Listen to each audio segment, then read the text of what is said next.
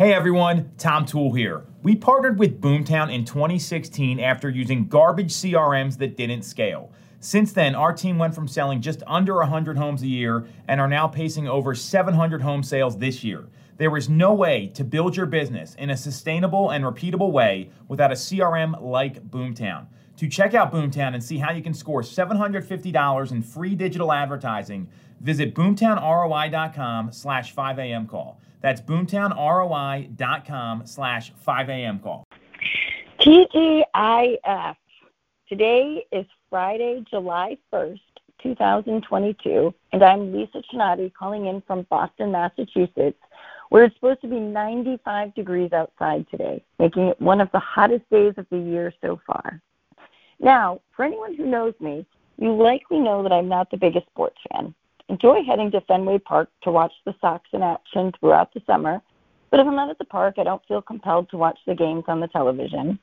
And because I'm from Boston, it is required that I'm a Patriots fan, or at least it was a requirement when Tom Brady was a part of the Patriots. I'll watch a football game from time to time, but that's about it. That being said, I respect sports and the players and coaches who truly master their craft. One of my favorite sports icons of all time is Vince Lombardi. Lombardi had a career that broke records. And you know, he didn't just break records, he truly built a dynasty. Out of the nine years that he spent coaching professional football teams, in five of those years, the team that he was coaching won the championship. Even though his life ended early, Lombardi was just 57 years old when he passed, he will be forever remembered for his thoughts on hard work and winning but if we really look at how Lombardi built his dynasty, there were some amazing lessons to be learned. When Lombardi took over as the head coach of the Green Bay Packers, they were a losing team with a culture of losing.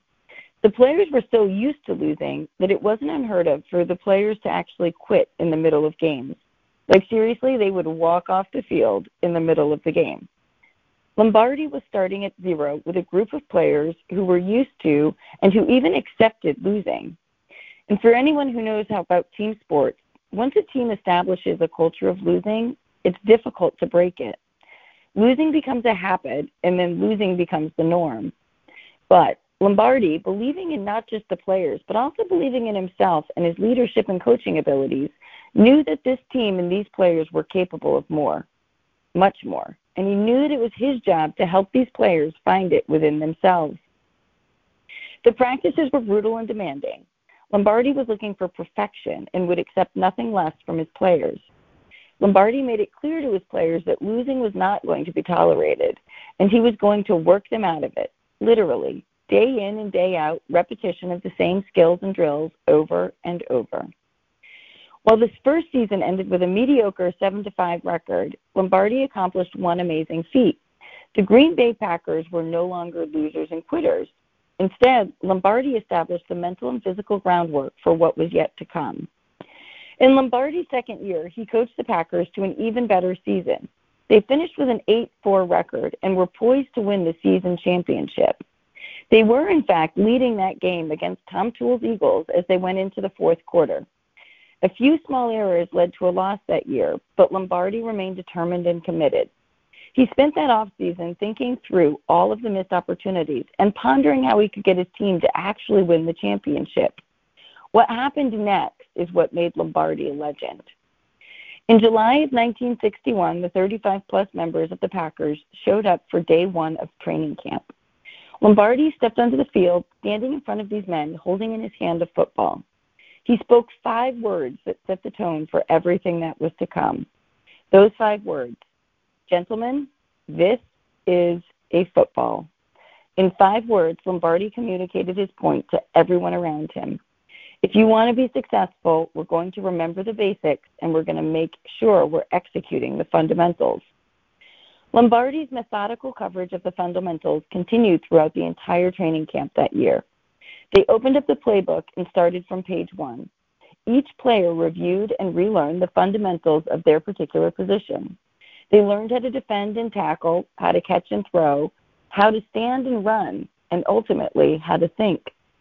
Six months later, the same group of men gathered together to hear another one of Vince Lombardi's speeches. This time it was to celebrate their NFL championship and their 37 0 victory over the New York Giants.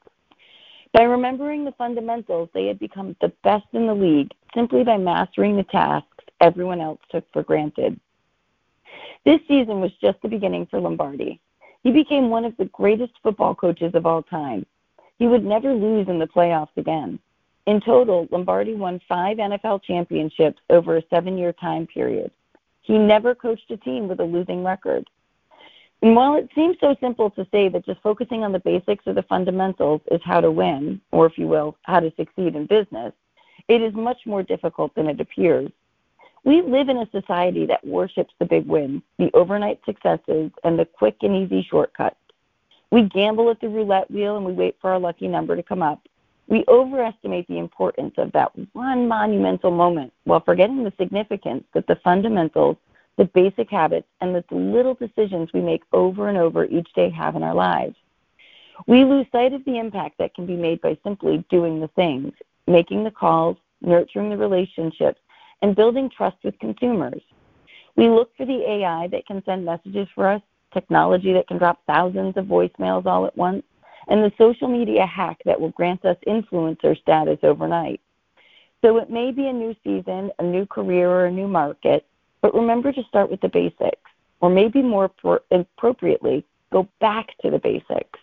If the greatest coaches and athletes in the world prove that it is mastery of the basics that enables them to be not just average, but truly above average in the very sport that they have spent their entire lives pursuing, then we can likely learn about a lot, uh, learn a lot about how to su- succeed in both business and life.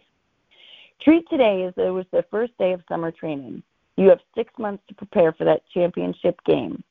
You may only get one shot at winning the Super Bowl. Let's become the best at the tasks everyone else takes for granted. Let's write them down, memorize them, and practice them over and over and over. And when you think that you've mastered them, practice some more.